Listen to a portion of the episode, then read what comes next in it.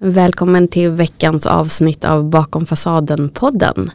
Den här veckan har jag med mig en man som många som hänger på LinkedIn säkert känner till. Han skriver många tänkvärda och kloka texter som jag också har delat där. Och i somras när vi kom i kontakt med varandra så märkte jag att här har vi väldigt mycket gemensamt. Och vi har haft väldigt intressanta samtal. Så det är klart att ni också ska få ta del av hans historia.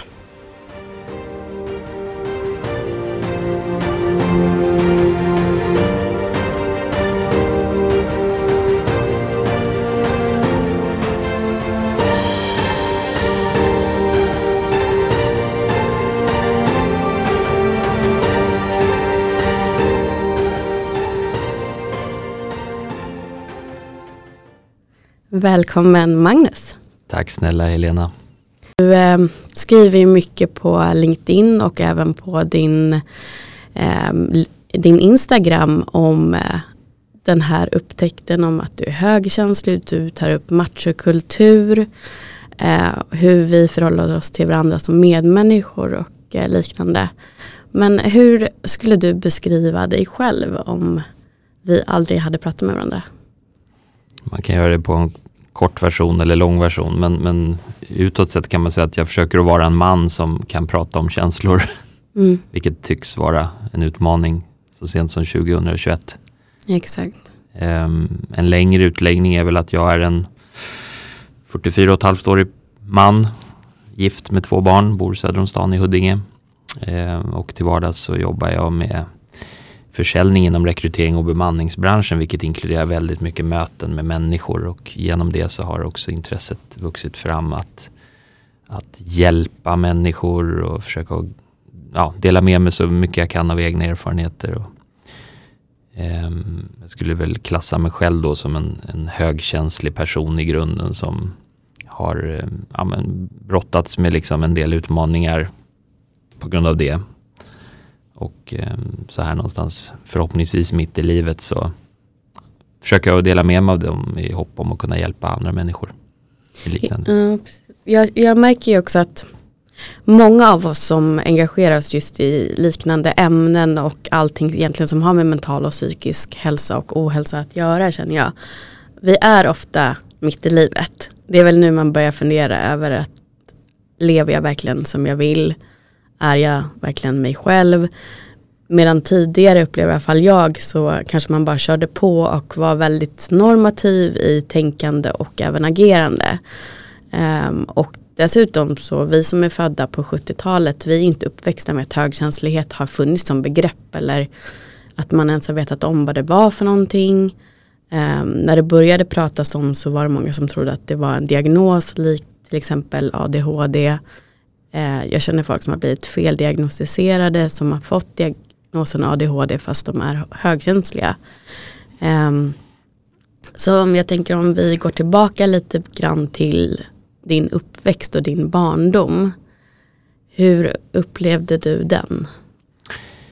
Bara för att besvara det här begreppet eller påståendet om högkänslighet. Jag har ingen aning egentligen, utan för mig är det ganska nyligen påkommet, tack vare att jag faktiskt fick en bok av min fru för 2 år sedan i julklapp som hette Den högkänslig mannen, och när jag började läsa den så tyckte jag att, jag tror att Elaine Aron var medförfattare i den boken också, som är en förgångsgestalt eller vad säger man inom området. Ja. Så att jag hade egentligen inte bekantat mig med det begreppet, utan jag har väl bara utgått från vem jag är och hur livet har känts hittills, men så att min uppväxt var väl ungefär som tjuren Ferdinand på julafton där. Jag ensam barn, växte upp till stor del med min mamma och min mormor närvarande. Min pappa var närvarande absolut, men han reste också mycket och jobbade mycket. Så att min mamma var hemmafru tills jag var 9 år, och det tror jag har kommit att forma ganska mycket av min barndom liksom. Minns många långa samtal hemma vid köksbordet och i soffan över lite fika och saft och bulle, och pratade mycket om livet. Och tilläggas ska göra att både min mormor och min mamma hade ganska ängsliga drag och var ganska, de var nog högkänsliga båda två, men framförallt lagda åt det lite tungsinta hållet sådär, och det hade hänt saker strax precis innan jag föddes, eller egentligen när jag var 7 månader gammal så dog min morfar väldigt hastigt på en påskafton hemma, och det där ställde väl familjen på prov kan man säga då. Min mamma var också ensam barn, på ett sätt ganska känslomässigt curlad och kanske inte så självständig känslomässigt heller, så att det kom väldigt mycket på en gång när hon var då 28 år och jag var 7 månader.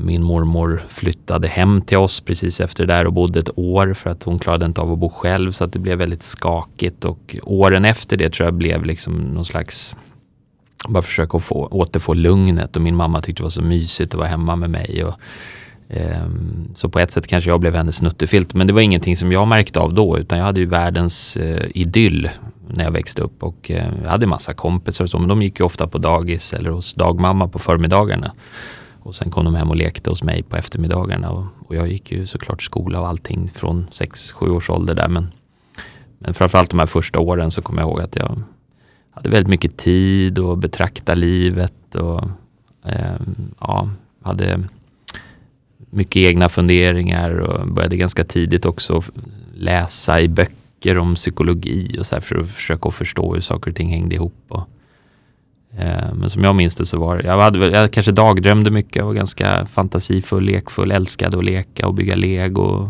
leka utomhus, och så många barn gör då, men jag kommer ihåg att jag kände mycket redan som liten, och har tidiga minnen av att en del känslor blev väldigt starka och liksom väldigt överväldigande liksom. Hur blev du bemött i de starka känslorna? Ja, men med ett oförstående på ett sätt, väldigt mycket kärlek och tröst, men egentligen ingen förståelse på djupet för, utan mer det här, men lilla gubben, vad är det? Jag förstår inte liksom, hur kan du vara så ledsen? Så att det var nog mycket den här. Ja, men jag tror jag liksom tidigt fick en känsla att jag var lite onormal, eller liksom bar på någon sån känsla att jag är väldigt känslig. Jag grät tror jag varje dag tills jag blev 12 år liksom. Och det var allt ifrån att en ballong gick sönder som jag hade fått på ett kalas till att jag blev av med någon nyckelring vet jag som jag hade satt på min ryggsäck, och någon klasskompis tog den där av mig. Jag blev liksom smått deprimerad av det där hela den helgen. Och sen kom det ju liksom första kontakterna med kärlek då, eller liksom jag blev förtjust i tjejer som jag kanske inte riktigt kunde få, och det var, jag minns några familjebekanta som vi hade liksom, där deras döttrar då presenterades för mig, och jag blev så här liksom helt överväldigad, jag visste ju inte vad det var för någonting, jag bara grät som en gris när vi åkte hem därifrån, och det gick liksom inte över, och det var så mycket känslor, så att det var liksom ett minne som jag har när jag tänker efter, att det var överväldigande, och jag kunde nog inte riktigt hantera det, och jag kunde inte riktigt bli förstådd.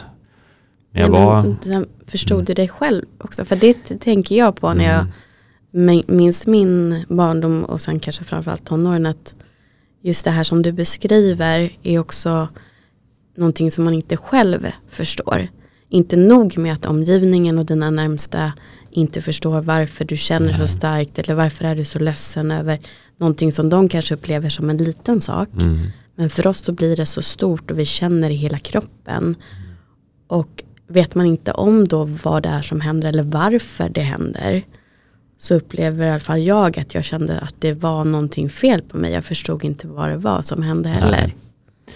Och jag var nog ganska lillgammal och tidig, liksom emotionellt mogen och verbal, och jag kunde nog verkligen beskriva och berätta vad det var jag tänkte på. Det kom 12-13 års åldern väldigt mycket, kommer jag ihåg, också kring döden. Jag började tänka på att mina föräldrar kommer dö en vacker dag, och det blev en lång period, kommer jag ihåg, som jag upplevde att jag var liksom lite deprimerad och gick och tänkte och ältade och tänkte väldigt mycket på hur ska det bli. Så att det var väl, om det har med anknytning att göra, eller liksom det här med att man hamnar i puberteten och på något sätt, eller allt på en gång kanske. Allt på en gång, ja. Och, men som svar på din fråga, så jag kunde nog beskriva hur det kändes, men jag kunde inte få de här känslorna tolkade på ett vuxet sätt riktigt. Och jag ska inte klandra mina föräldrar för det, utan de gjorde allt vad de kunde utifrån sin förmåga, men just det, att att få förklara att det här är det här och det här är det här. Och det är väl snarare ett tecken på det jag brinner för idag. Att jag upplever att det fortfarande saknas förmåga att förstå och faktiskt hjälpa en person som är i det känsloregistret så att säga. Vi fokuserar väldigt mycket på yttre faktorer, yttre framgång, det som är liksom konkret och går att ta på. Men så fort det rör sig på insidan så är det fortfarande okänt och till viss del läskigt. Och människor som blir deprimerade, de blir som spöken som vi pratar om dem men vi pratar knappt till dem. Och jag tycker det är jättekonstigt alltså. Men där är det väl också så att i och med att det fortfarande saknas så mycket kunskap och är så stora kunskapsluckor kring sånt som vi har satt epitetet obehagliga känslor på så är folk räddare än vad man egentligen behöver vara, upplever jag. Att sitta med en sorg eller ilska eller irritation, vad det än må vara, som inte är positivt inom citationstecken, är egentligen inte någonting som man behöver sitta med längre än vad man sitter med glädje. Nej. Egentligen, om vi ska bara gå ner och tänka på vad är en känsla. Men i och med att samhället är skapat som att är du arg, ledsen, deppig, vad det än må vara, så är det någonting som är lite jobbigt och det där vill vi inte kännas vid. Och att andra kanske tänker att nu är jag jättejobbig eller jättekonstig, nu är jag lika konstig som den där personen vi pratade om tidigare på den och den avdelningen, om man tar det till en arbetsplatssamtal. Och skulle jag då, om jag sitter där då, så kanske den personen tänker att om jag nu säger att jag inte mår så bra eller pratar om någonting som folk tycker är jobbigt att prata om, då kommer de tycka att jag är lika jobbig som vi tycker den där personen är. Och så späs det bara på med den här okunskapen istället för att alla ska bli mer öppna och prata om det. Det ska normaliseras på ett annat sätt. Det är väl det jag upplever lite grann också att du försöker sprida. Verkligen. Och jag kan komma mer till nutid, men jag tycker ändå det är viktigt att hänga kvar en stund. För jag funderar själv på det. Men min liksom snabba sammanfattning av de här första 13 levnadsåren var nog mycket att egentligen så tyckte jag livet var fantastiskt och det var vackert och det hade många färger och nyanser och jag hade mycket sensorisk högkänslighet. Jag spelade massa piano, jag lyssnade mycket på musik. Min pappa hade massor med LP-skivor som jag satt och spelade. Men när det kom jobbiga känslor så upplevde jag nog lite att jag bara föll fritt. Jag kunde inte riktigt, jag visste inte riktigt hur jag skulle hantera det.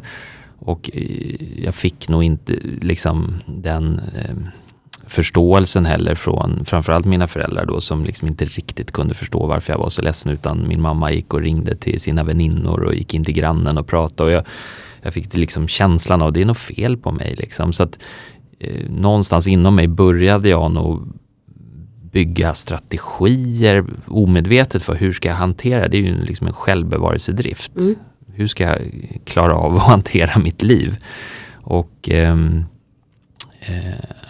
det kom någon punkt där jag kände att jag hade blivit tagit för mycket stryk tror jag känslomässigt, och jag liksom kan inte vara så här känslig. Och precis också det här tjuren Ferdinand som jag garvar åt, att på andra sidan staketet så stångas liksom de andra tjurarna om vem som är tuffast och starkast. Jag kunde liksom aldrig förstå vad grejen var med det där, utan jag satt och luktade på mina blommor och tyckte att livet är väl bra som det är. Varför ska jag behöva, kanske för att jag inte hade någon syskon, jag hade inte den där rivaliteten eller konkurrensen från start, utan tog mitt godis slut så fick jag alltid nytt godis liksom av mamma, så jag såg ingen anledning till varför jag ska slåss om sista godisbiten då, och har aldrig sett någon liksom fördel med att hålla på att hävda sig eller spänna sig eller liksom sådär. Så att jag tror att liksom när man kom in mer i skolan och i liksom gruppdynamiken så kände jag även där att ja, jag hade liksom lite annan, jag kände mig lite udda och lite annorlunda sådär. Samtidigt som det fanns många, framförallt vuxna, som tyckte att jag var så himla trevlig och så himla mogen, och jag satt ju ofta vid vuxna bordet när det var en fest och tyckte det var jättekul att prata med vuxna. Men det här barnbordet där alla satt och glufsade i sig prinskorvar och marängsviss, jag fick aldrig ut något av det. Jag fattar inte vad är grejen med det här. Det roliga med fest är väl att sitta och samtala liksom. Jag känner igen det.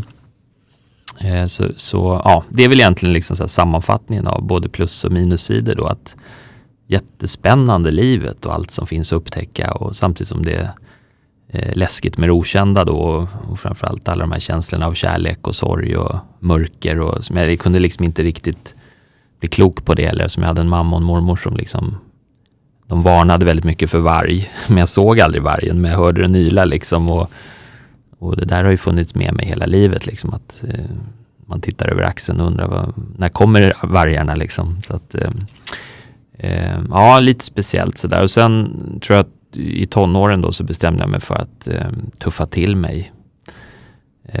Jag var väl inte särskilt fysiskt tuff så. Jag var ganska sen i puberteten, liksom gick i målbrotten någon gång 15-16 års åldern och var liksom ett huvud kortare än alla de andra killarna och välutvecklad här uppe i huvudet då, men inte så fysiskt välutvecklad. Så jag kände att jag behöver liksom ta någon slags fysisk revansch och komma ifatt normen liksom, så som jag upplevde att det verkar vara det här som är den gängse normen för att bli accepterad liksom. Så att det började med att köpa ett gymkort på World Class i Tumba, och ganska snabbt så kunde jag liksom märka skillnad liksom. Man hade ryckt de där hantlarna i några månader, så märkte man att dels att jag fick komplimanger för att du börjar se stark ut, har du börjat träna och sådär. Och så liksom där hände nog något i mitt huvud som gav mig blodad tand på att det finns en alternativ väg där man kan slippa känna och liksom få bekräftelse för saker som faktiskt syns liksom. Och så jag tror jag liksom vred hela mitt fokus från insidan till utsidan, och upplevde ju såklart också en lättnad av att helt plötsligt tänkte jag inte så mycket och kände inte, utan det var mer fokus på yttre grejer då. Och det ena gav det andra, så att jag fick ju då tjejer som jag kanske inte hade fått tidigare, andra typer av tjejer då. Och började liksom söka efter sådana här typiskt maskulina ideal. På den tiden, jag är född 76 då, så att när jag var där i den åldern så var ju Sökarna till exempel en film som vi kollade på, och jag ville ju bli Liam Norberg där då, som var en riktig alfahanne tyckte jag. Så att jag blonderade mitt hår, jag skaffade page, jag gjorde örhängen och pumpade på gymmet. Började med kampsport, thaiboxning och blev bra på det också och fick liksom bekräftelse den vägen.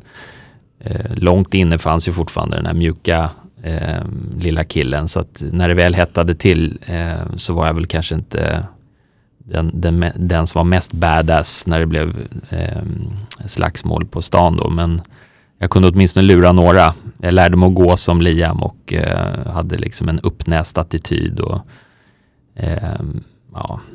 Så du fick egentligen bekräftelse utifrån att det är så du ska vara, och då tryckte du bort den som du liksom hade varit eller är. Ja, det andra var ju liksom, visst det var tjejer som hade tyckt att jag var mysig och dricka te med, och framförallt de här tjejerna jag ville ha som själva då jagade the bad boys i skolan. Sen kom de hem till mig och grät när deras drägg till pojkvän var taskiga mot dem och så här. Så jag blev en jävligt bra samtalsterapeut tror jag i kanske min mest känsliga ålder, där jag egentligen hade behövt något annat då, att både älska och bli älskad då. Men jag tror att de många liksom tyckte väldigt mycket om mig för den liksom ändå rätt sårbara person och liksom sådär emotionella som jag var då, så jag kunde nog trösta många och komma med kloka råd. Jag var alltid bra att prata med, det har jag fått höra.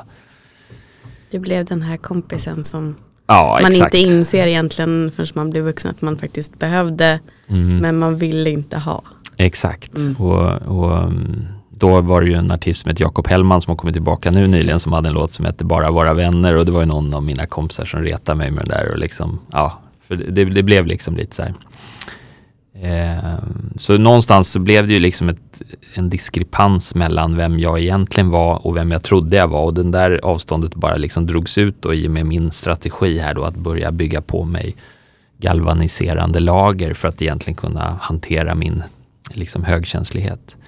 Och det här fake it until you make it, alltså det funkar ju, för man lurar omgivningen, och som jag ser på mig själv beter jag mig mot andra, och som jag beter mig mot andra ser de på mig, och som de ser på mig beter de sig mot mig och lite sådär. Alltså det blir som en rundgång allt det där, och det bekräftar bara liksom Så i och med att jag då fick bekräftelse för det jag ville åstadkomma, så förstod jag att det här är ju faktiskt en fungerande copingstrategi då, liksom för att hantera livet. Och sen rullar det bara på. Så att jag skulle nog vilja påstå att rent kemiskt så kanske det var som en liten missbrukarhjärna som slog till. Att jag fick ju kickar, jag fick belöning, instant reward av att går jag på gymmet och tränar och går ut därifrån, så ser någon att jag fått större muskler. Bra, check på den. Och sen så det ena blev det andra. Och sen sökte jag mig konsekvent då till miljöer som var raka motsatsen till den här Ferdinand-uppväxten då. Så det var thaiboxning och det var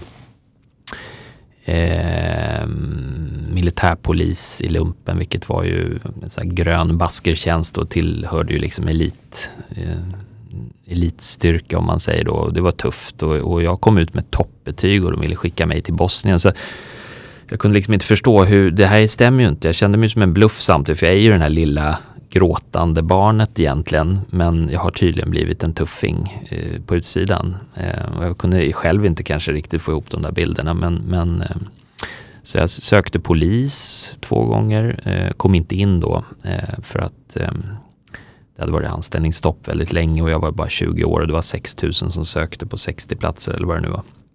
Och där behövde jag ett jobb någonstans i den vevan. Då var jag ju runt 20 då, så att jag gick in i en on-off-butik då, en hemelektronikbutik, och fick ett jobb där. Och det blev starten på en lång karriär inom hemelektronikbranschen som pågick tills jag var 35 faktiskt. Så att jag pluggade parallellt och hamnade på deras huvudkontor 2001 och fick jobb som produktchef och affärsområdeschef. Så det blev ytterligare liksom en, i min värld, bara som att spela tv-spel egentligen. Alltså det var som att stoppa i första kassetten på level 1 och sen när man har låst upp level 1 så kommer man till level 2 och level 3 och and that kept me going.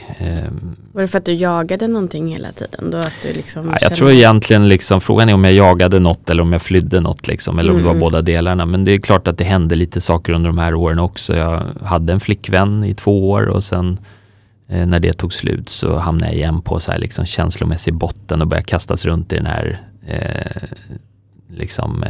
tombol, eller vad heter det, torktumlaren av känslor som jag inte riktigt kunde hantera. Så den här nakenheten har ju bara dykt upp liksom när jag minst har anat den, och ofta har det varit just kopplat till väldigt starka känslor som typ kärlek eller olycklig kärlek.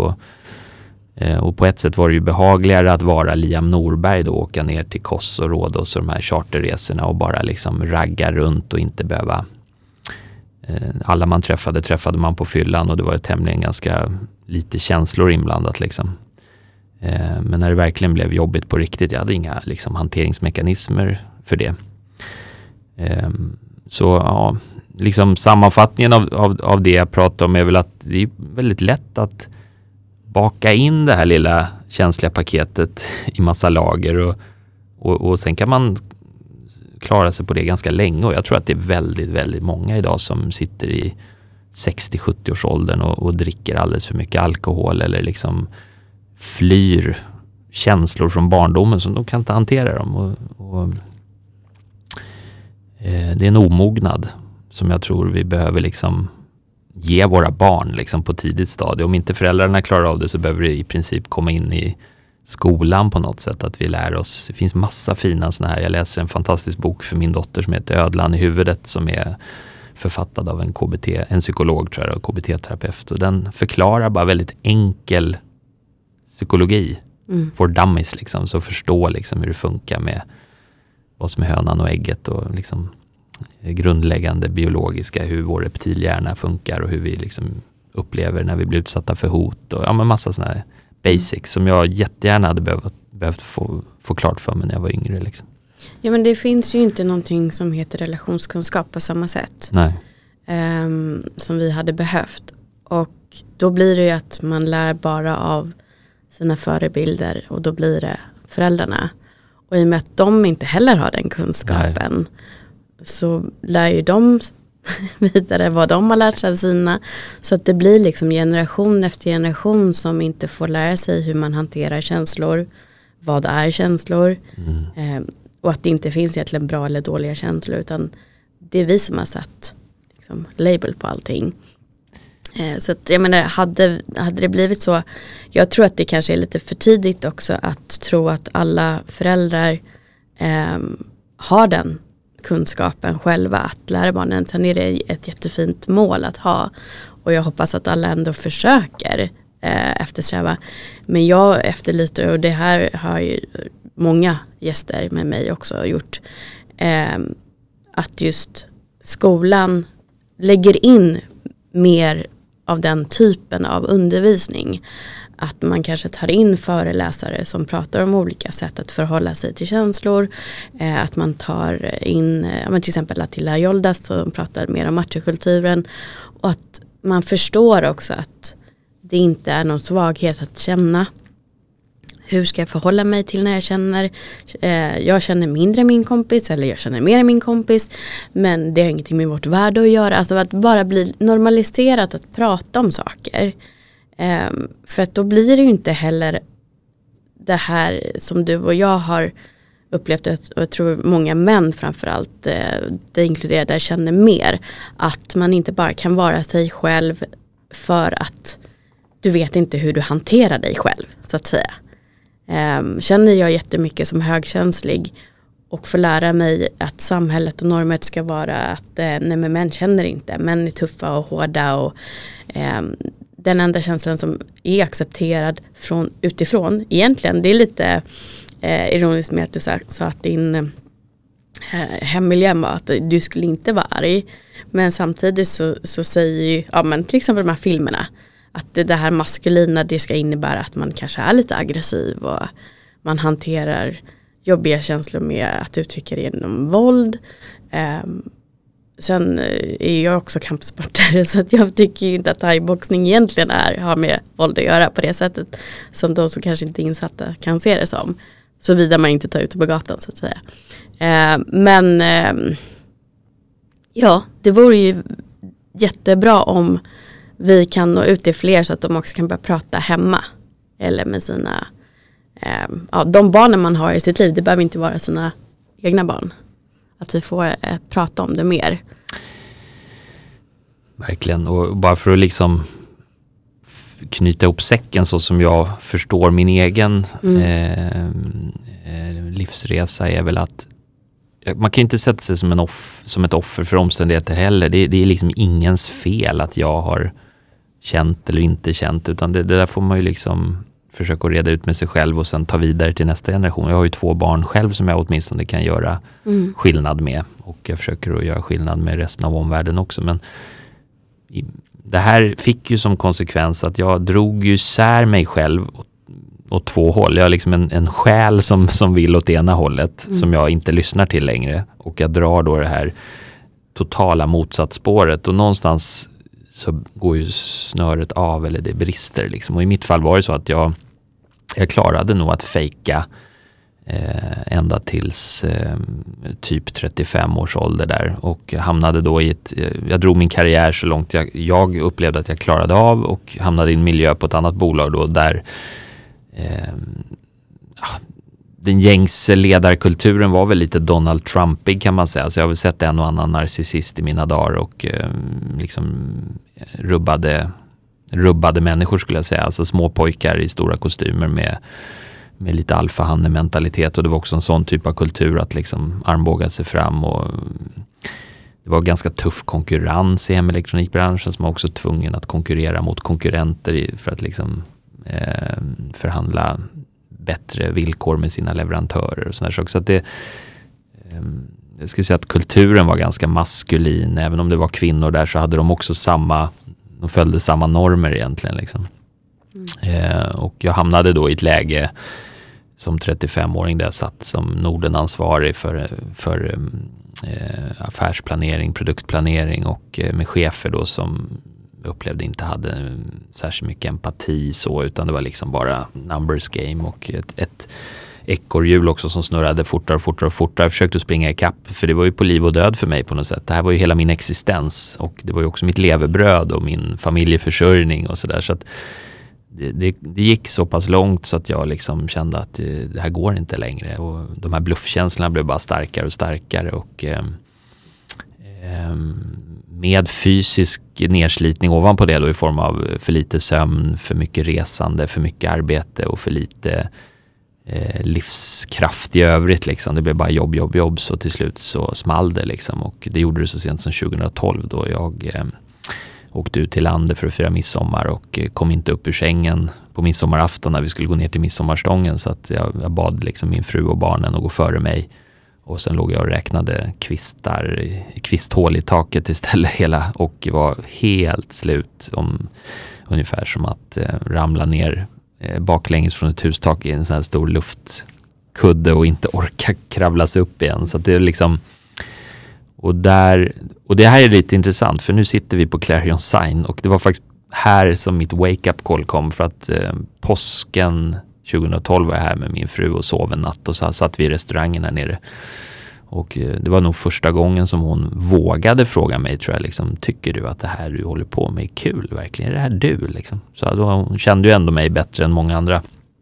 vid det laget, och då rasade nog mina murar, och jag insåg, nej, det är så jävla fucked up liksom, jag orkar inte längre. Och när jag pustade ut liksom, då rasade jag ju liksom hela vägen tillbaka till den här lilla tjuren Ferdinand kalven igen, som liksom egentligen bara ville sitta under en korkek och lukta på blommor och uppleva livet så vackert som det liksom. Kanske skulle ha målat tavlor egentligen, eller liksom spelat musik, eller jag vet inte. Det här är väl lite så Avicii-syndromet egentligen, att man egentligen gått emot sin konstnärssjäl på ett sätt och liksom dragits in i ett sammanhang som man inte är riktigt skapt för liksom. Och dragits in eller skapat själv, det kan man ju diskutera. Jag vet inte vem är skyldig mer än jag för att det blev som det blev.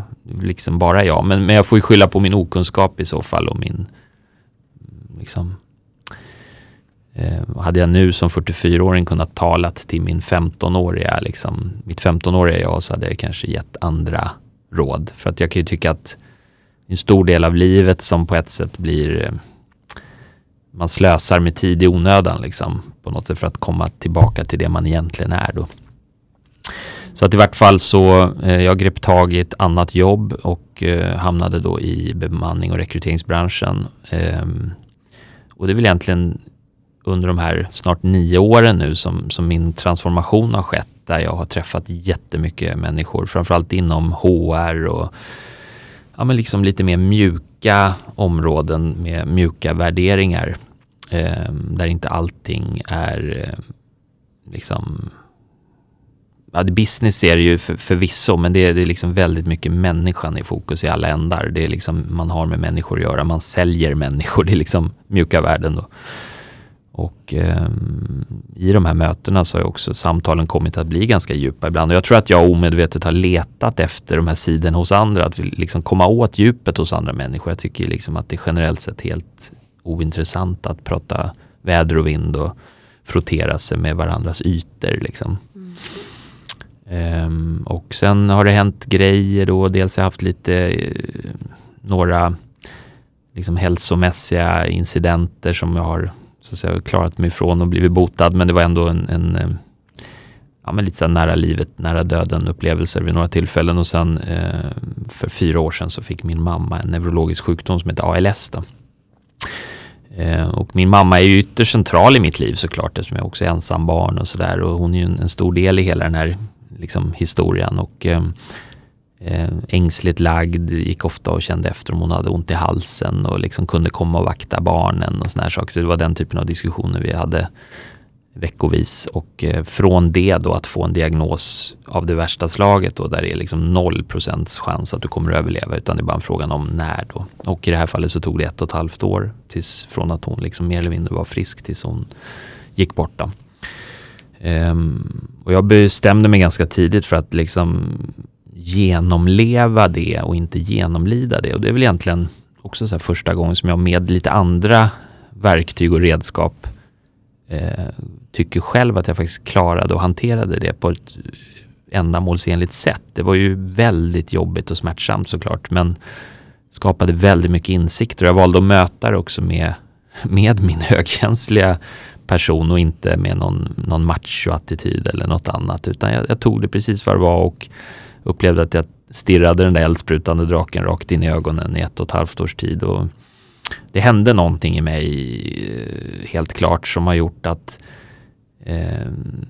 nu så här i efterhand så är det liksom väldigt tydligt vad som är viktigt på riktigt, och jag har ingen som helst rädsla i att blotta den jag är eller sitta här och prata om det. Jag har ingen aning om vem som kommer lyssna på det här, och jag hoppas bara att det faller i, ja, men i god jord helt enkelt, att den som väljer att lyssna på det här också kanske förhoppningsvis känner igen sig och kan relatera och kanske kan lära sig någonting eller kommer till någon ny insikt och så. Jag tänker just de som känner igen sig och kanske precis sitter i en situation där de har något väldigt svårt att hantera. Mm. Vilka verktyg var det som du tog till under den här perioden? Jag hade mitt främsta mantra, det var nog att behålla lugnet. För jag insåg ganska snabbt att det här är en jättestor elefant som ska ätas upp. Så det var som att jag blev instängd i ett rum, och framför dörren så stod en stor, ful, stinkande elefant, och någon kastar in nyckeln mellan mig och elefanten och säger att du måste checka upp elefanten för att liksom frigöra dörrlåset, sen kan du gå ut. Mm. Så att jag insåg att det går liksom inte att stressa i det här läget, för att följa en person genom en sån där sjukdom, det är liksom ett maraton gånger 100. Och det blev det verkligen också. Och dessutom så har man ju känslomässiga aspekter i det hela, att man är så pass nära den här personen också, samtidigt som man måste hjälpa till och vårda. Hon var ju över 65 också, vilket gjorde att hon fick inget LSS-stöd då, utan det var jag och min pappa kan man säga mot den här eldsprutande draken, och sen försökte vi rycka tag i så mycket resurser det bara gick från hemtjänst och hemsjukvård och såna här saker då. Och på slutet blev det ju lite mer palliativ vård och på olika vårdhem och så. Men det här att behålla lugnet, för att någonstans i allt det här så är ju högkänslig eller inte, så det som känns är ju någon slags stress ofta. Det kan ju även vara, om vi nu pratade om det här med olycklig kärlek eller överväldigande känslor, så tror jag att det som händer i kroppen är ofta ett stresspåslag. Alltså det kommer känslor som du inte riktigt kan hantera, och du upplever en hotrespons helt enkelt, och då slås ett kamp- och flyktsystem igång, och sen kan det där övergå till ett liksom ältande och grubblande för att försöka skydda sig. Det är ett sätt att skyddas mot jobbiga känslor, att älta dem liksom på något sätt, att försöka, istället för att låta ett sår läka så kliar du på det hela tiden så här, i hopp om att det ska försvinna, men det som händer är att såret inte läker bara, och det är ett slags undvikande beteende kanske. Nu är jag inne och rotar i psykologin, det kommer säkert någon som kan säga exakt hur det här hänger ihop, men jag skulle säga att genom att behålla lugnet så fick jag en möjlighet att observera och bestämma mig för huruvida jag skulle agera eller reagera, och det tycker jag är... Men hur behöll du lugnet? Ja, genom att för det första bara bestämma sig för att det är det första jag gör liksom. När jag vaknar på morgonen så okej, en dag till med en ALS-sjuk mamma liksom. Då kör vi. Liksom att inte börja med att springa igång med och läsa några mejl eller liksom, utan hela tiden fånga upp sig själv och säkerställa, är jag lugn liksom, och hitta den här och det, där kan man ju hitta olika sätt. Blev det som en daglig rutin där du avsatte tid för att just sitta med och skapa lugn? Ja. Men man skulle kunna ge det som ett råd då, att man börjar sin morgon med kanske någon typ av meditation eller avslappningsövning redan när man vaknar, så att man inte startar med stresspåslag så fort insikten när man vaknar kommer.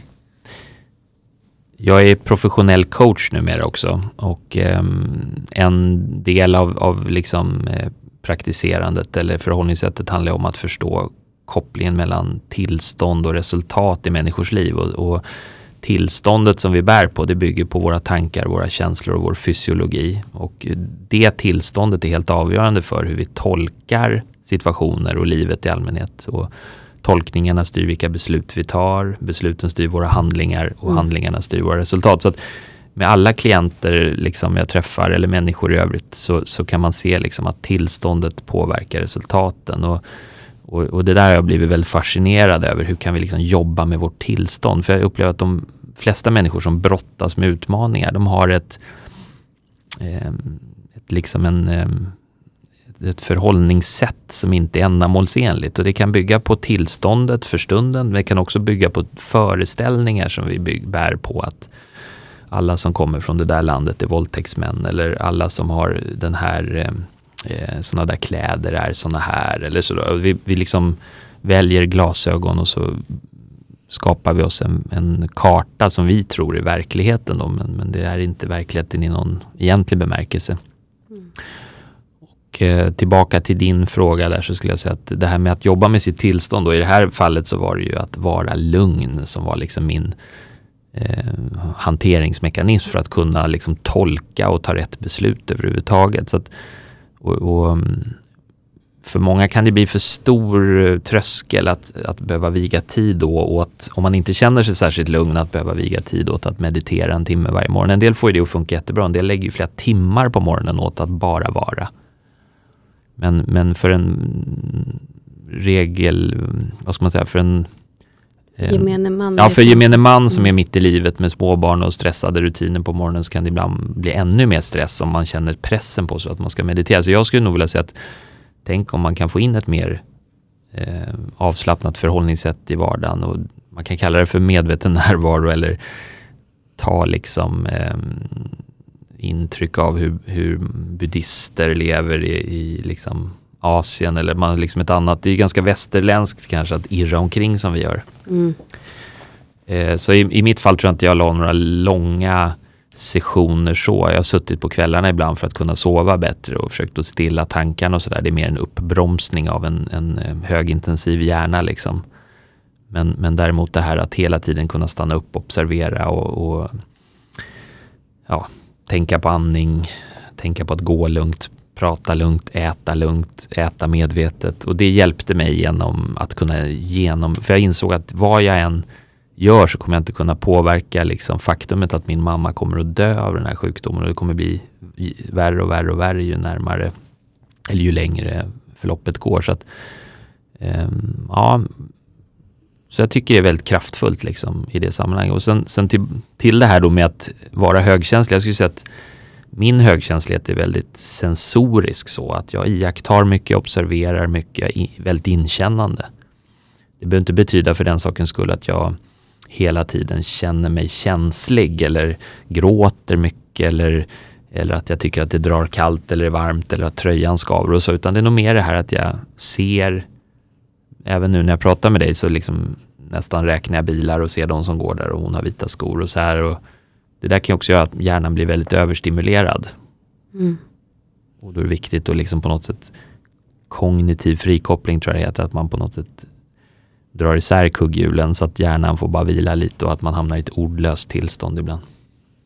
Ja, jag tänker också att om man ska ge som råd till någon som står inför en svårighet av vilket slag som helst som den upplever som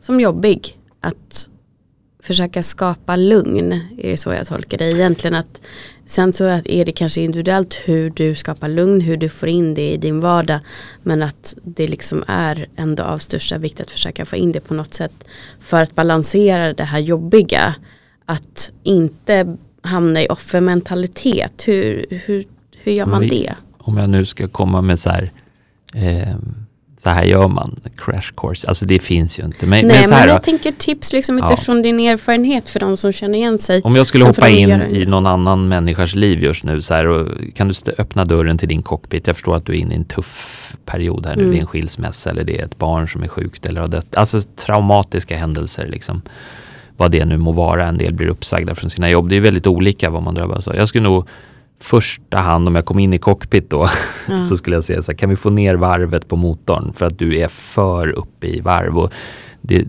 blir ett sånt frisättning av stresshormoner och stresspåslag, och med stressad hjärna så går det inte att tänka, då är det bara kamp och flykt eller freeze, och det är då vi hamnar i antingen depression om det går för långt på freeze mode liksom, eller så hamnar vi i en manisk liksom kamp vilket ofta resulterat i ett lidande då, om det är en ojämn kamp. Det vill säga att hade jag försökt att besegra ALS-monstret genom att springa ökenmaraton och fuck ALS och jag ska bära min mamma genom hela Sahara och såna grejer.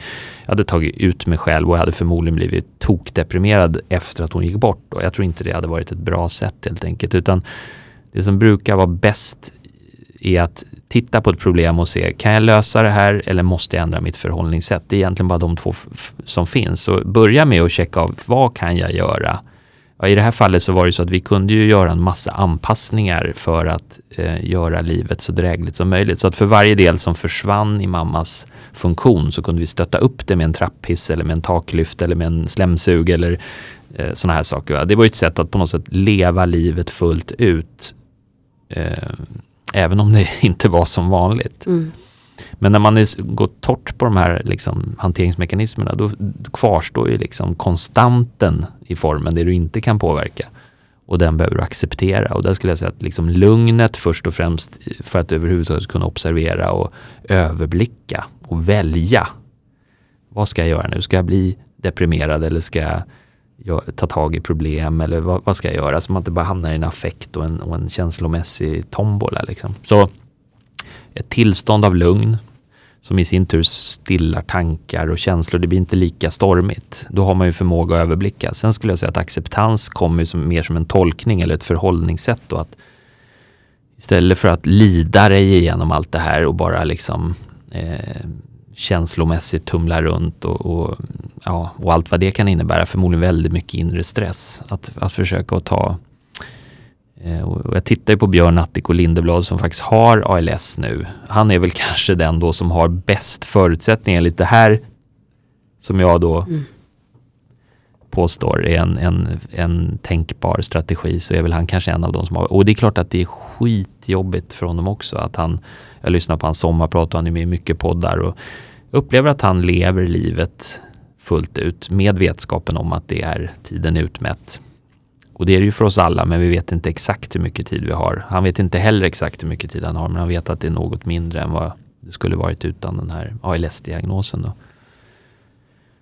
Jag tror att det är att göra det bästa av situationen i varje fall.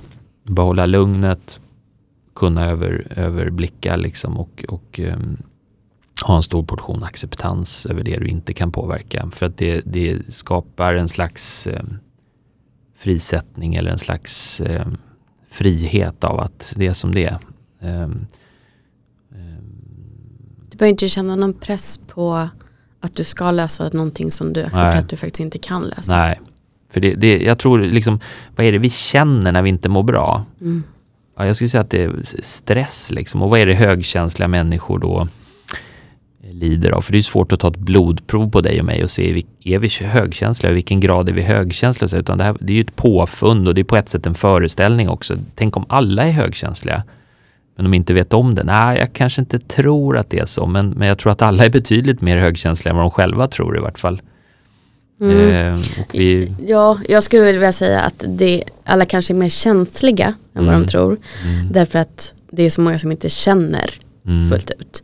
Men högkänslig tänker jag mer just på det här när du pratar med det här sensoriska och att nervsystemet är utvecklat mer hos oss.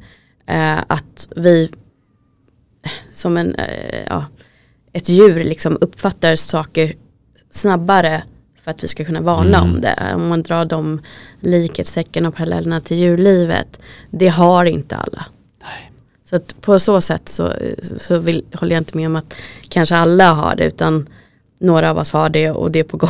Ja, man ordet hög blir ju som något som differentierar mot mängden. Så men känslighet tror jag finns i och med att vi är sinnesbaserade alla människor. Men jag tror många är avtrubbade och liksom, de är inte heller med eller så här, har liksom inte upptäckt eller lärt känna.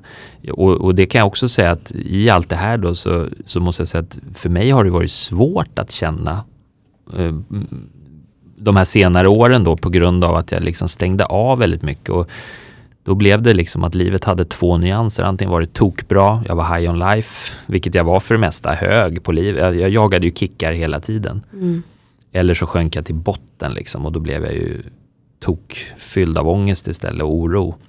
Men de här mellanregistren liksom, och så har jag liksom fått veta att det finns ju 30-40-talet olika känslor liksom. Jag har sett så här listor på liksom, att du kan känna aversion, vad fan är det för någonting? Eller kärlek, respektfullhet eller så. Och ibland har jag utsatts för sådana övningar då, när man ska känna på beställning. Vart sitter känslorna? Hur rör de sig? Alla känslor har en fast placering i kroppen. Och jag har alltid tyckte det där var humbug liksom. Här sitter alla och känner. Jag känner ingenting. Och det där har ju då ibland kunnat förväxlats med att man har blivit hård eller avtrubbad eller kall. Och det är också en så här...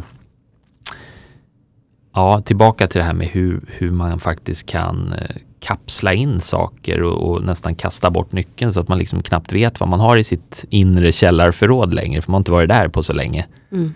Och det är knappt så man vågar öppna den där Pandoras-asken, för att då vet man inte vad som kan välla upp liksom. Så att du säger det här, jo, för det här handlar ju då om hur kan vi hjälpa våra medmänniskor, hur kan vi upptäcka om människor inte själva är medvetna om hur de mår eller vad de känner. Hur kan man då hjälpa människor att öppna upp de här? Ja, för jag upplever väl kanske det jag tror jag är ute efter är just att det är så väldigt vanligt det du beskriver, att man förhåller sig till känslor och svårigheter i livet eller sånt, eller att bara inte vara sann mot sig själv och sin själ med att trycka bort det. Och jag tror att det leder sin tur till en känslomässig omognad. Mm. Du kan vara väldigt mogen och klok och ha mycket livserfarenhet.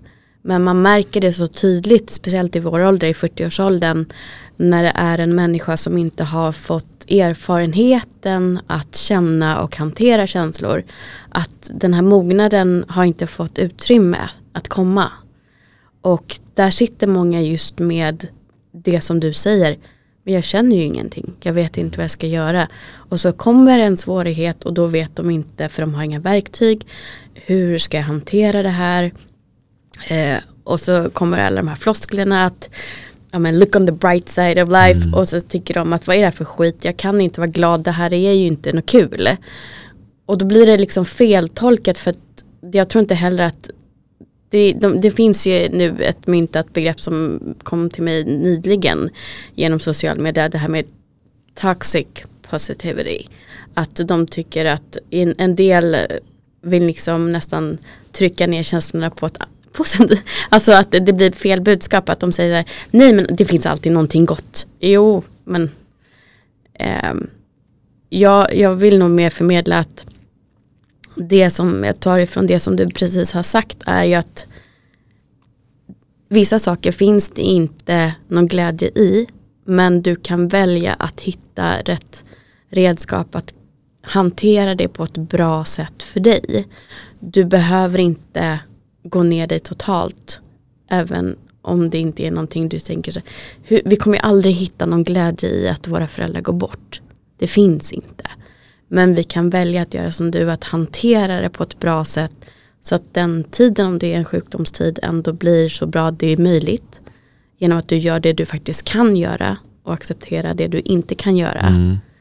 Eller så kan du välja att bara låta den här resan ha makten över dig och totalt gå ner dig. Och faktiskt inte ens få uppleva sista tiden på det sättet du hade kunnat göra. Och grejen är ju att utgångsläget i det hela är ju vad har jag för valmöjligheter, och jag har ju åtminstone inte valmöjligheten att styra över liv och död, utan det som hände min mamma hände. Hon kanske fick 25 år för lite liv, men jag kunde samtidigt glädjas rätt mycket åt det liv hon hade fått och det liv jag hade fått med henne. Och jag kunde rent egoistiskt också få en betänketid, eftersom att hon var dödligt sjuk i 1,5 år, vilket många får ju inte den betänketiden, utan de får ett samtal att man har hittat mamma på golvet hemma liksom, fått en hjärtinfarkt. Och så, ja, jag hann ju inte ens säga hej då när vi pratade sist. Va? Så att jag hade ju då lyxen att kunna förbereda mig, vilket jag hade ju redan börjat förbereda mig när jag var 13 år gammal, liksom att tänka på döden och liksom, så att det här var ju på något sätt något jag hade förberett mig för hela mitt liv. Det låter helt sjukt. Så det finns ju något vackert liksom i alla sammanhang, så finns det två sidor av samma mynt, och när vi så småningom begravde min mamma så tyckte jag att det blev väldigt vackert, väldigt mycket, och liksom färger kom tillbaka. Och kyrkogården som hon ligger på, där faktiskt min morfar då ligger, som var, det var ett trauma för min mamma när han försvann, och jag växte upp med att kyrkogården var en hotfull och hemsk plats. Vi åkte knappt dit. Jag tror jag var första gången på kyrkogården när jag var 12 år liksom. Och jag kunde inte heller förstå liksom, varför ska det vara så, och nu när jag då ser att det är exakt samma ställe där min mamma ligger, för det är en familjegrav, så det är nog den finaste platsen jag vet. Hon ligger i en liten lund på en skogskyrkogård, och jag satt och liksom bara lyssnade på fågelkvitter bredvid graven i våras, och solstrålarna strålade ner mellan björkgrenarna och blommorna börjar växa, och man bara ser att det liksom kommer nytt liv precis bredvid, och det är så mycket som händer om man väljer att se det på det sättet. Men jag tror inte man ska hålla på och pracka på folk positive thinking, för det finns inte liksom, utan det handlar nog mer om det här med acceptans och kunna genomleva det som är jobbigt. Liksom skratt och gråt är ju lika naturligt båda två. Mm. Det går väl lite hand i hand också, för jag känner när jag lyssnar på dig att den här lilla killen som du beskrev, som tyckte att det var intressant att prata med de vuxna, som sökte efter meningsfulla konversationer snarare än att kanske sitta och leka med maten, ändå har fått utrymme senare i livet. Att här började du lyssna på honom. Och den här 12-åringen som grubblade får mer utrymme nu också. Att det liksom kommer ikapp. Du kommer aldrig ifrån de här delarna av dig själv. Nej. Men det kommer en tid till när de vägrar att inte längre få göra sig hörda. Och då tvingas man faktiskt lyssna. Och hur vackert det blir när man faktiskt gör det. Jag tänker mycket på de som har valt det konstnärliga yrket, och jag tänker också på att det finns väldigt mycket högkänslighet ofta inom, man tittar på kända artister som faktiskt väljer att ta sina liv alldeles för tidigt, och vi har ju väldigt många sådana liksom fall där historien upprepar sig. Och jag tänker på Avicii till exempel då, hur hans liv slutade och vad som hände fram till hans död. Men om vi backar det bandet också, hur han satt hela nätter bara för att leta efter en ton liksom. Och jag tror nog jag kan känna igen det i mitt egna liksom behov av att uttrycka mig och att dela med mig. Alltså det handlar väldigt lite om min egen förträfflighet eller min egen exhibitionism. Alltså jag är egentligen lite blyg, lite lätt introvert, och har inget större, någon större behållning av att vara publik eller vara på ett mingelpart eller liksom stå i centrum. Så jag tycker att det är lite väldigt ansträngande. Men sen har jag ändå med mina anpassade beteenden blivit en fantastisk toastmaster och föreläsare och gjort massa sådana saker då. Men egentligen så trivs jag bäst under min korkek där jag får sitta och filosofera, och kanske då har en gåva att kunna känna och kunna tolka. Och det är den här tolkningen som jag saknade som liten, att känslorna fanns ju men jag kunde inte tolka dem, jag visste inte vad det var. Och det blev för jobbigt och det blev för överväldigande, så jag valde att liksom sluta känna. Och nu har jag ju då i mitt liv skapat mig en plattform för att kunna uttrycka mig då, så att jag är rätt så aktiv på LinkedIn. Jag har väldigt mycket möten också med människor där jag får en möjlighet till att både lyssna in och även påverka, och jag känner att jag har ett behov av att dela med mig av mina egna erfarenheter. För det är rätt många tankar tänkta i mitt liv på 44,5 år, och jag har också kommit till många insikter av det jag varit med om, och det jag vill göra nu är ju att liksom dela med mig av det här i hopp om att människor ska kunna komma till en större insikt tidigare i livet än vad jag gjorde. Eller vad, tankarna ja, eller vad min mamma egentligen aldrig gjorde. Att det liksom, ett liv kan gå förlorat. Du kan ju liksom, livet är fantastiskt, livet är dyrbart. Varför inte leva livet fullt ut då? Och det behöver inte betyda att man kastar sig ut från berg med en fallskärm i handen och såna här saker, utan det kan helt enkelt innebära att man lever livet fullt ut på insidan, att man liksom är ett med sig själv, att man är liksom i harmoni med sig själv och liksom hela det här ekosystemet vi lever i. Handlar inte det också om att ta sig tid att lära känna sig själv, sina behov, vad får mig att må bra? Ja, men om vi tar då som exempel, som någonting vi delar där, att vi har ett stort behov för att få ha meningsfulla, djupa samtal och kallprat. Liksom, nej, det är ingenting vi tycker om.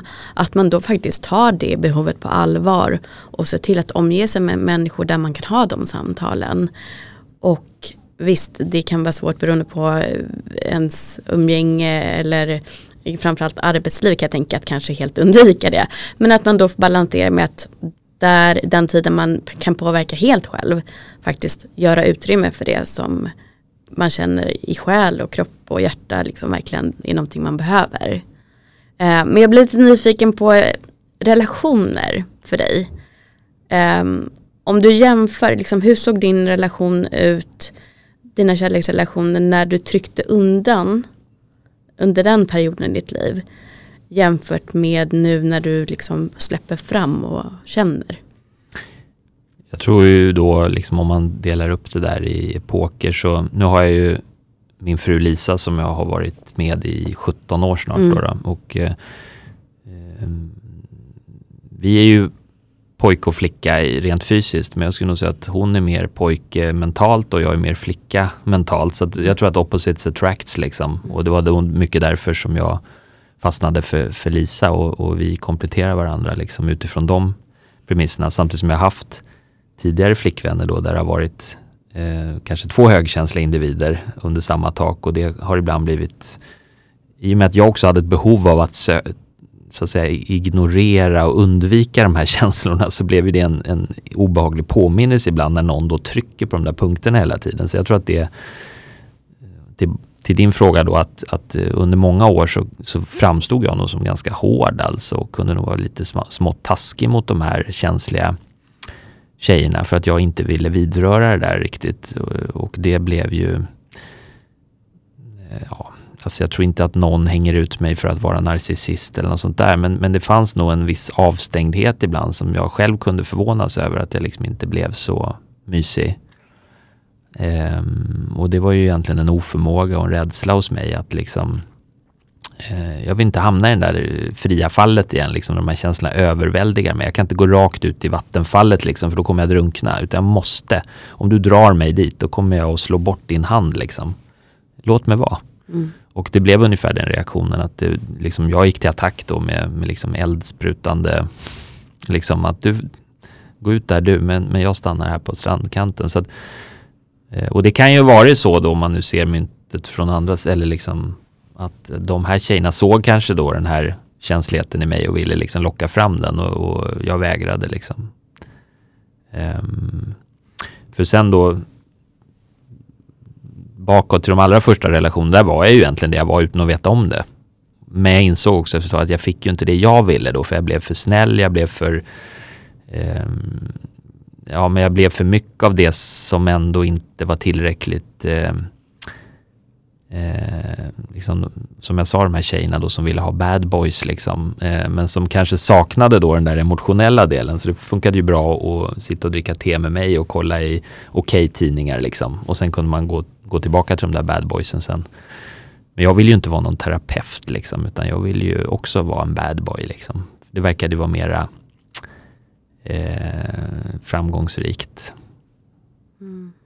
Så att där var jag nog mitt sanna jag, men jag tyckte inte att det funkade så som jag ville ha det. Och sen hade vi den här epoken då när jag liksom stålsatte mig och försökte vara Liam Norberg, och då blev jag väl precis som många sådana killar kanske blir då liksom, att jag kanske blev intressant, och jag tyckte väl själv att jag var jävligt snygg och sådär, så att någonstans kunde jag nog attrahera, och jag kunde nog släppa fram delar av den här känsligheten, men jag kunde också ha en ganska trubbig sida som inte var så himla lätt att göra med, framförallt tror jag. Så att, och det kan jag också ha sårat, och jag kunde nog lämna relationer lite som jag kände för också, och liksom, jag letade väl liksom rätt egoistiskt över sätt att liksom tillgodose mina behov i första hand, och det är klart att man då kör över folk och utnyttjar folk känslomässigt liksom, i jakten på egen föda liksom, känslomässig föda.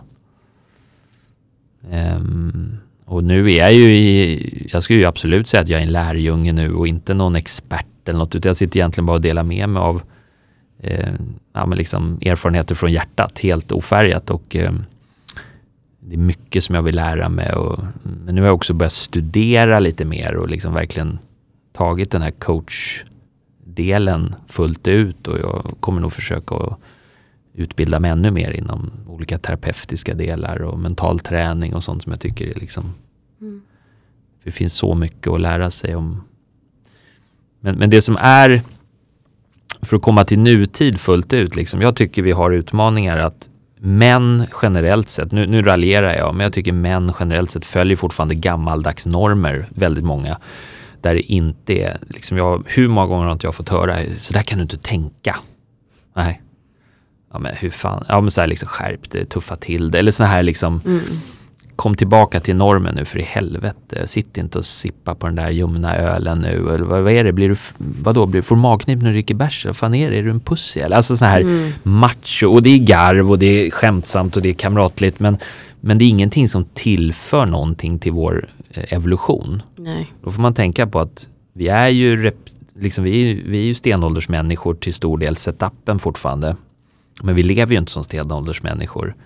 Om du och jag levde med som Fred och Vilma Flinta, om du kommer ihåg dem med så här liksom bastkjol och ett spjut i handen, då behövde vi inte fundera så mycket på hur känns det. Vi måste ut och jaga vildsvin idag också, annars har vi ingen mat liksom. Så att jag vet inte hur mycket man satt vid lägerelden på kvällen och reflekterade av vem som är högkänslig och liksom... Nej, det var vem bara som hade ADHD eller så, utan den som varnade var högkänslig, men man visste inte vad det var. Nej, och den som hade ADHD var väl förmodligen den som kom hem med flest vildsvin då, därför var helt orädd, liksom bara kuta rakt fram liksom. Så utmaningen är väl idag att vi är ju ganska... Vi lever ju väldigt bekvämt liksom på många sätt, och det är väl då också vi blir... uppmärksamma på vårt liksom inre väsen, för det blir helt nya utmaningar. Vi upplever hot som om det var stenålder. Exakt. Fast de där hoten är ju förklädda till stress på jobbet eller en chef som är lurig eller whatever liksom. Men reaktionerna på insidan är ju de samma. Så att vi behöver liksom hjälp att tolka oss själva och tolka världen, och då tycker jag så här: män och kvinnor för det första då. Jag tycker kvinnor är fantastiska på många sätt, för att mer dynamiska, mera liksom, oftast i varje fall, mera kontakt med liksom känslor, pratar mera känslor med varandra, pratar killar möts under andra former överlag normativt. Sen ser jag också fantastiska liksom förändringar på det här området. Jag vet att du intervjuar jättemånga som liksom går rakt emot det, men nu, om jag bara tittar överlag liksom, tusentals människor som jag träffar liksom. Och så tittar man på vad vi människor gör om dagarna. De flesta av oss jobbar. Vi går till företag, små eller stora, som byggs upp då organisatoriskt. Fortfarande väldigt många, det sitter en vd på toppen och så finns det lite mellanchefer och så finns det ibland silos eller liksom olika avdelningar med försäljning, marknad, inköp, IT, ekonomi. Och vad är det för chefer som liksom hamnar där? Huvudsak är det fortfarande män till stor del. Mer män än kvinnor. Och många av de här blir chefer för att de är ganska kalla. De är jävligt bra på att stänga av och armbåga sig fram och ta sig förbi andra människor för att komma upp till makten. Och Donald Trump-chefer, om man nu kallar dem så, befordrar gärna likasinnade ja-sägare som inte tjafsar emot, utan vi går upp och tar makten, herre på täppan, och sen så sparkar vi neråt bara liksom och ser till att vi får bestämma. Återigen, nu raljerar jag bara fritt. Jag bara liksom leker med tanken och ser om det kan det vara så här. Och vad kan vara orsaken till att vissa människor inte mår så bra då? Och då premieras vissa beteenden. Extroverta drag premieras i huvudsak framför introverta drag. Manlighet premieras framför kvinnlighet, kanske då i form av det här att vara macho, visa stake och vara tuff och hård och kunna ta tuffa beslut och vara handlingskraftig och sånt som är väldigt rationellt, pragmatiskt. Där handlar ju, alltså om vi ska liksom försöka sy ihop säcken lite grann, så tror jag också att det har att göra med att det finns maskulin och feminin energi. Och det är inte könsbestämt. En kvinna som till exempel Lisa kanske är mer i sin maskulina energi och där kompletterar ni varandra för att du har det feminina. Medan hade hon varit med en man som är väldigt mycket i sin maskulina energi, så hade de förmodligen inte passat lika bra ihop. Och det är väl samma sak också i alla klimat kan jag tänka, oavsett om det är arbetet eller om det är i umgänget. Att så länge man hittar en balans och får återigen liksom möta sina egna behov så blir det bättre. Men jag tänker vi ska börja avrunda lite grann. Om man nu vill höra och framförallt läsa mer av det här kloka bra som du delar. Är det LinkedIn framförallt och Instagram? Man lyssnar på avsnitt 38 i Bakom fasaden-podden om och om igen. Nej, men mitt huvudsakliga uttryck sker via LinkedIn skulle jag säga. Där har jag mitt professionella nätverk. Jag har också en kanal på Instagram som heter Magnus_Ekström_official. Men det är egentligen samma saker. Mm. Jag har liksom... Jag delar ofta insikter om livet och försöker att engagera framförallt. Så att ingenting så här att så här är det. Utan det är nog snarare att hej, jag är i varje fall en som vågar säga vad jag känner och dela med mig av egna erfarenheter. Känner du igen dig eller har du varit med om något liknande? Eller stämmer det jag säger? Så jag vill egentligen bara kasta ut saker för att väcka debatt och opinion lite mer. Mm. Och att vi pratar om de här sakerna. Återigen. Jag tror att mycket av stigmatiseringen bakom psykisk ohälsa ligger kring att vi följer ideal och normer och att det passar inte helt enkelt att vara känslig och att det ligger i en evolutionära naturen på något sätt att only the strongest survives och det är liksom den typen av beteenden som premieras. De tuffa, starka blir befordrade, kommer längre. De introverta, känsliga hamnar lite i skymundan. Mm. Är du sjukskriven, bär du på psykisk ohälsa eller är du deprimerad för den sakens skull, då går man ifrån den personen istället för att gå fram till den. Man liksom blir nästan utfryst. Och jag tycker det påminner om djurvärlden. Liksom. Ett skadeskjutet rådjur får leva ensam tills den svälter ihjäl. Liksom. Man blir utstött ur flocken för att man blir en belastning. Mm. Och vi behöver ju inte leva så för att vi har inte de hoten längre. Nej. Så att vi måste ju komma ur, som du sa tidigare, de här skyddsmekanismerna som vi tar till. Och det är likadant i relationer också när de som är rädda för närhet reagerar som att det faktiskt vore ett hot på liv och död. När det egentligen bara är någon som vill komma dig nära. Mm. Men jättekul att ha dig här idag. Jätteintressant att höra din historia som jag vet att det är många som delar, men det är fortfarande svårt att prata om, så att det är extra viktigt att du och många med dig pratar om det. Tack Helena, jättekul att vara här också. Och som sagt, leta upp Magnus på Instagram om du är en instagrammare eller LinkedIn om du hellre hänger där. Mig når du som vanligt på Bakom fasaden-podden på Instagram och skicka jättegärna frågor och feedback. Lyssnar du på iTunes så får du jättegärna lägga en recension eller bara 5 stjärnor. Tills vi hörs igen nästa gång, ta hand om dig.